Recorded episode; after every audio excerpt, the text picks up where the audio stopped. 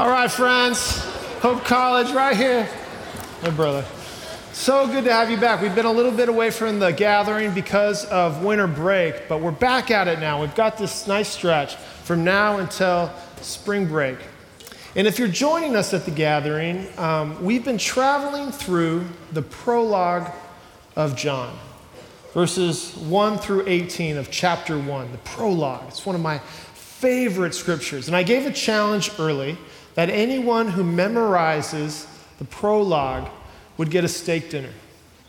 And then I changed that. Anyone who memorizes the prologue gets one of my, one of my famous burgers, because it's actually better than a steak dinner. My friend Jordan Hooker is taking up the challenge, and he is going, yeah, give Jordan some love, yes. He's a senior, ladies and gentlemen, from Grand Rapids, Michigan. He's a public accounting major. He is single. I don't know, Sai, why you're clapping out there, but he is, uh, he's internalized the prologue and he's going to offer it for us now. Hear the word of the Lord from the book that we love, The Bush That Burns and Is Never Consumed. John 1 1 through 18. In the beginning was the Word, and the Word was with God, and the Word was God. He was in the beginning with God. All things came into being through him, and without him, not one thing came into being. And what came into being through him was life, and that life was the light of all people. The light shines in the darkness, and the darkness does not overcome it. There was a man sent from God whose name was John. John came as a witness to testify to the light, so that all might believe through him. He himself was not the light, but he came to testify to the light. The true light, which enlightens all people, was coming into the world. He was in the world and the world came into being through him, but the world did not know him. He came to what was his own, but his own people did not accept him. But to those who received him, who believed in his name, he gave the power to become children of God, born not of blood or the will of man or the will of the flesh, but of God. And the Word became flesh and lived among us, and we have seen his glory, the glory of a Father's only Son, full of grace and truth. John testified to him, and he cried out, this is he of whom I said, He who comes after me ranks ahead of me, because he was before me. And from his fullness we have received grace upon grace. Indeed, the law was given through Moses, grace and truth through Jesus Christ. No one has ever seen God. It is God, the only Son, who is close to the Father's heart, that has made him known. The word of the Lord. Thanks be to God. Yes, yes, brother. Brother Jordan. The invitation and the challenge is still available. Internalize the scripture, film it, send it to me either through a text or an email, or volunteer to offer it at the gathering, and you too, you too, shall one, be one of the elite who savors the incredible, satisfying experience of a Trigg burger. It may change your life, but more that will change your life is the prologue to get that scripture in you and to let it speak to you. To let it be like the best music pressed into vinyl so that anytime, any place, no matter what circumstance you are in, you can put the needle down and hear that good news. In the beginning was the Word, and the Word was with God, and the Word was God. Oh, I love me some prologue of John. When I feel like Christianity is just too confining or too culturally conditioned or drawn too emotionally narrow, I, I read the prologue when I find that my language is so dull that it's lulling you to sleep and me to sleep, I read the prologue because the prologue shakes me awake. And it launches me into a larger geography of circumference of the kingdom of God where I'm encountering a larger consequence. The prologue is like a key that unlocks us from the presumed world in which most of us are trapped and so desperately want to flee. And it allows us to get outside of ourselves, outside of our little small cul de sacs, so that we can find our feet on a narrow path that leads us into that wide open country of salvation. And there, where our feet is on that narrow path that leads us through a city where the streets have no name, farther up and further into the high country of the Trinity, where the air is thin, but the glory is thick. The prologue. Take some time for yourself for your life, to get that inside of you. I love the prologue because it reminds me something fundamentally about the nature of God. The whole point of the gospel of John that's written is so that you can come to know that Jesus Christ is the Lord, and by believing in him, you might have life in his name. In other words, the whole point of the prologue and everything that follows, all the way to chapter 21, is simply so that you might know God. And if you know God, you will know the nature of God. And if you know the nature of God, you know something to expect. And there's no better place to capture the nature of God in the prologue than in John 1 3 through 5, which is where we're going to camp out tonight. I want us to spend some time focusing on these two verses. All things came into being through him, and without him, not one thing has come into being. And what has come into being in him was life, and the life was the light of all people. The light shines in the darkness, and the darkness did not overcome it. John 1 3 through 5. Two verses that launch us into that wide open country of salvation two verses that teach us two fundamental things about the nature of God that we forget at our own peril, that we ignore at, at the expense of, our, of, of wisdom. Two things I want to highlight tonight from these two verses that we should expect. We spent the last time talking about the very point that God that John wants us to know the Word, who is God. But if we know the Word, we should expect something from this God. And chapter in verses 3 through 5 tells us what to expect. If I was to pick a compass for us at the college, it might be just verse 3. All things came into being through him. Without him, not one thing has come into being. And what has come into being in him was life. Let's, let's memorize that together. It's a little verse. Say it after me. All things. All things, All things came into being through him. What has come into being, in, him was life.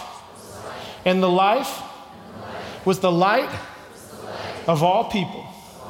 Well, that's actually two verses, but that don't matter. It's still good. so let's say it together with me.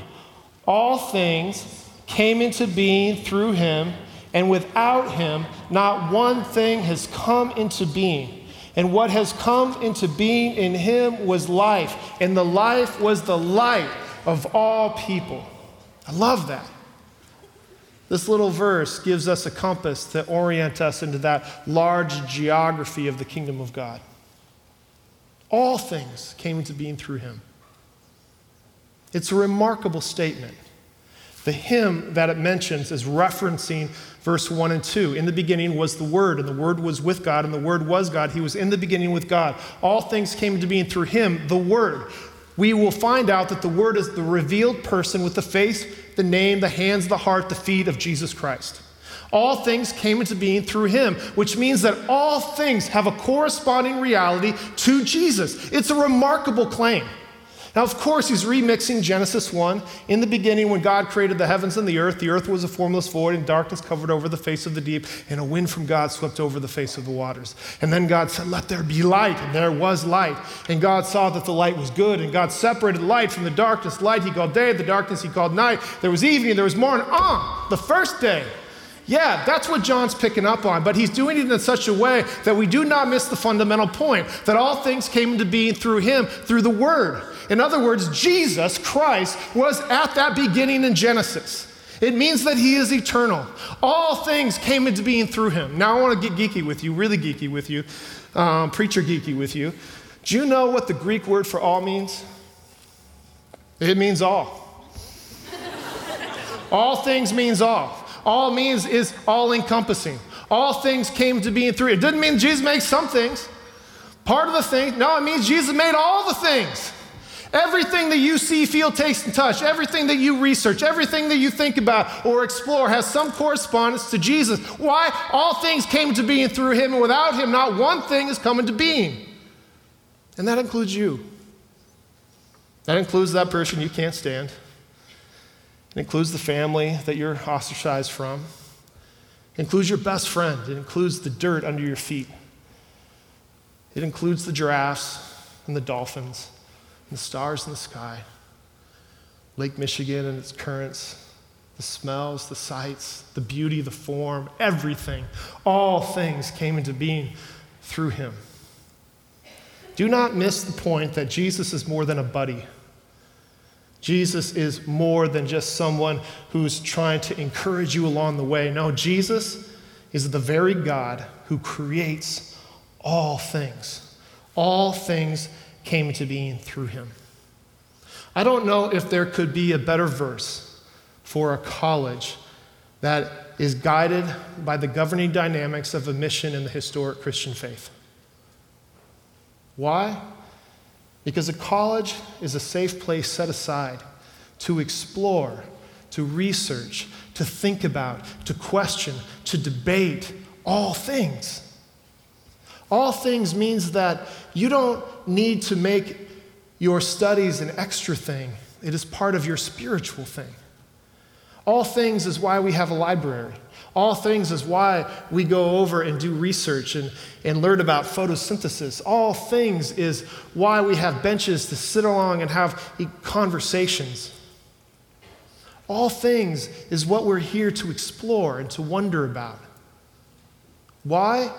Because Jesus made all things. We opened up this new campus ministry house just over there, the Heist. If you come right in and right to the right, the first thing you'll notice is a big fireplace. Why? Because I like fire. I like fire, it creates warmth. We'll get to that in a second. But if you go into that room, you'll notice that there are lots of bookshelves, and on these bookshelves are the great books of the tradition. Only good books are allowed in that room. There's no screens, there's nothing else, because college is at heart a conversation where you talk and think about all things. And I just wanted a space for you to be invited in, and you are invited in, all of you, to just sit there and have a conversation, to have a safe place that's warm and cozy in the, the dark February moments, that you might experience the kinds of relationships and the kind of knowledge and the kind of learning that we are all about at Hope College that might invite us to make that learning relate to the source of all things, Jesus Christ. Hope College is a place where you are invited to study as part of your spiritual life. And you see the, the, verse 3 and 4, all things came to being through him. Without him, not one thing has come to being in him, also means a personal invitation to realize every part of you belongs to Christ. And sometimes as a pastor, people will come to me anxious about their spiritual life. Am I doing enough? Am I praying enough? Am I X, Y, or Z, and we start shooting on ourselves. And, and there's a good thing in that. But here's one of the things that I, I, I, like to try to get people to do one, take a deep breath, and two, reframe the question. How do I improve my spiritual life is the wrong question. It's the wrong question because there's no such thing. There's no such thing as a spiritual life. There is just life. Your spiritual life, what we're doing here in chapel, is not divorced from your studying life. It's not, it's not separate from your friendship life or your family life or your dating life or any other part of your life. We have this kind of idea that we can kind of fragment and manage all of these different lives. But my friends, all things came to being through him, which means all of you comes to Christ. There's no fragmentation. One of the things that I love about being in a tradition that I'm in, a Reformed tradition, is that it is a theological, um, it's a theological tradition that believes that every part of you, every square inch belongs to Christ. And so in your life, is all things belonging to Christ right now? Your weekend life, your dating life, your late night life, your studying life. Bend all of your life back to the source. And if you do, what you can expect is God to show up and create See, that's the thing. That's the thing that his nature teaches us. What does God do? God creates. He created things in the beginning, for sure, but God's nature never ends, which means that God is always in the business of creating something new. And when God creates something new, it's called life. If I could give a baccalaureate speech, it would be go out into the world and make some life. Bring life back to a neighborhood. Bring life back to a relationship. Get married and make life. I am about life. Christians are a people who love life. Why? Because all things came into being through him. Without him, not one thing has come into being. And what has come into being in him was life. God is in the life business. God loves life. And those that love God need to love life, protect life, be all about life. No matter what circumstance you are in, God can create something new. In the very beginning, God created the sun, the moon, the stars, the land, the sea, the mammals, me, and you, which means that any time, any place, God can do the same thing and create a new circumstance. God creates out of nothing. There is no circumstance that you are facing, no darkness that you are in, that God cannot show up and by the power of His word create something new. That's what you can expect from God. If you want to know God, know a God who creates something new, and that something new will be akin to life. And the way he describes that is the second thing that we should expect it is like light, a light that shines in the darkness, and the darkness cannot overcome it. If we know the nature of God, we should expect that God will create because all things came into being through him. And the second thing is, we should expect that God will show up. That's what light does. I love that image of light, which is why when you walk in the heist, one of the first things you see is this fireplace, because light and fire is the very symbol of God. It's a symbol of the Holy Spirit, the pillar of fire that's taking the people of God through the desert. It is light that exposes the dark. It is light that gives the truth. It is light that illuminates all things. When you walk into the house, I want you there to be a subtle reminder that we see light. I love the image of light because light is the very presence, a very presence. And it's powerful. You go into a room that's dark and just light a match and see if that darkness does not flee from a little simple, ooh, bad metaphor, match. A little light can go a long way.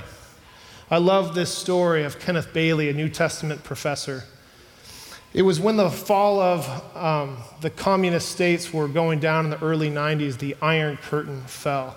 And he went over to teach young Christians about the Bible. He was in Riga in uh, teaching Latvian Lutheran Church. And he was with a group of people that were about 25 to 30 years old, which meant that they had spent their entire education life in the communist system that was bent on indoctrinating them into atheism. So he was curious how did these young people become Christians? And he asked this young woman, How did you come to faith? And she, he said, Was there a was there a church in your village? He said, No, no, no. The, the communists shut those all down. Did you have a, a saintly grandmother that taught you the ways of God? No, everyone in my family was an atheist, she said. Well, then he asked, Was there a secret Bible study or an underground church that you got connected to that brought you to Jesus? No, there was nothing like that. He said, Well, how did you become a Christian? And she said that at funerals we were allowed to hear the Lord's Prayer, recite it. And when I was a young girl, I would hear these words, and I would wonder to myself who we were talking to, where these words came from, what they meant, and why we were saying them. And when freedom came at last, I had the opportunity to search out their meaning. And she said that when you are in total darkness, the tiniest point of light can be very bright. And for me, the Lord's Prayer was that tiniest point of light. And by the time I searched out its meaning, I was a Christian. A little light can illuminate all that is dark. That's what the nature of God does. God shows up as light for us. If you are in a dark moment, situation, context, I want to encourage you to hold on because the light will find you, the light will come. I love this poem, How the Light Comes by Jan Richardson. Let me see if I can pull it up. So good. She writes, I cannot tell you how the light comes. What I know is that it is more ancient than imagining, that it travels across an astounding expanse to reach us, that it loves to search out what is hidden, what is lost, what is forgotten, or in peril or in pain that it has a fondness for the body, for searching, finding its way towards flesh, for tracing the edges of form, for shining forth through the eye, the hand, the heart. I cannot tell you how the light will come, but that it does, that it will, that it works its way into the deep darkness that enfolds you. And though long ages it may take to reach you, or it may appear in a shape you did not anticipate, but on this day, let us turn towards it. Let us lift our faces and let it find us. Let us bend our bodies and follow the arc that it makes. May we be open. May we be open more. May we be open still to the blessed light that comes. I love that. I do not know how the light will come, but that it does, and that it will and that it will work its way into the deepest dark that enfolds you. That it has a propensity for the body, for finding its way towards flesh. And that's the good news of the gospel. Is that God shows up as light in the flesh. We heard Jordan say it. And the word became flesh and lived among us. The light that God makes is the Word. And the Word shows up in time and space and history as light from true light.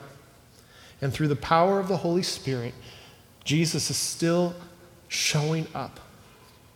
And so, no matter what circumstance you're in, my friends, or what you're struggling with or what you're questioning, hang on and expect that God will create something new for you and expect that God will show up and it will be light. Amen? Friends, let's pray. Eternal God, we thank you for this night, that we get to be together. We never get to live this day again, and so we're grateful for the opportunity to be in Dimnent Chapel, to hear your word, and to know your nature, that you are a God that creates something new, and that you are a God that shows up like light, a light that overwhelms the darkness so, Lord, we ask that you will continue to keep showing up. In the name of the Father, Son, and Holy Spirit, and all the people said, Amen.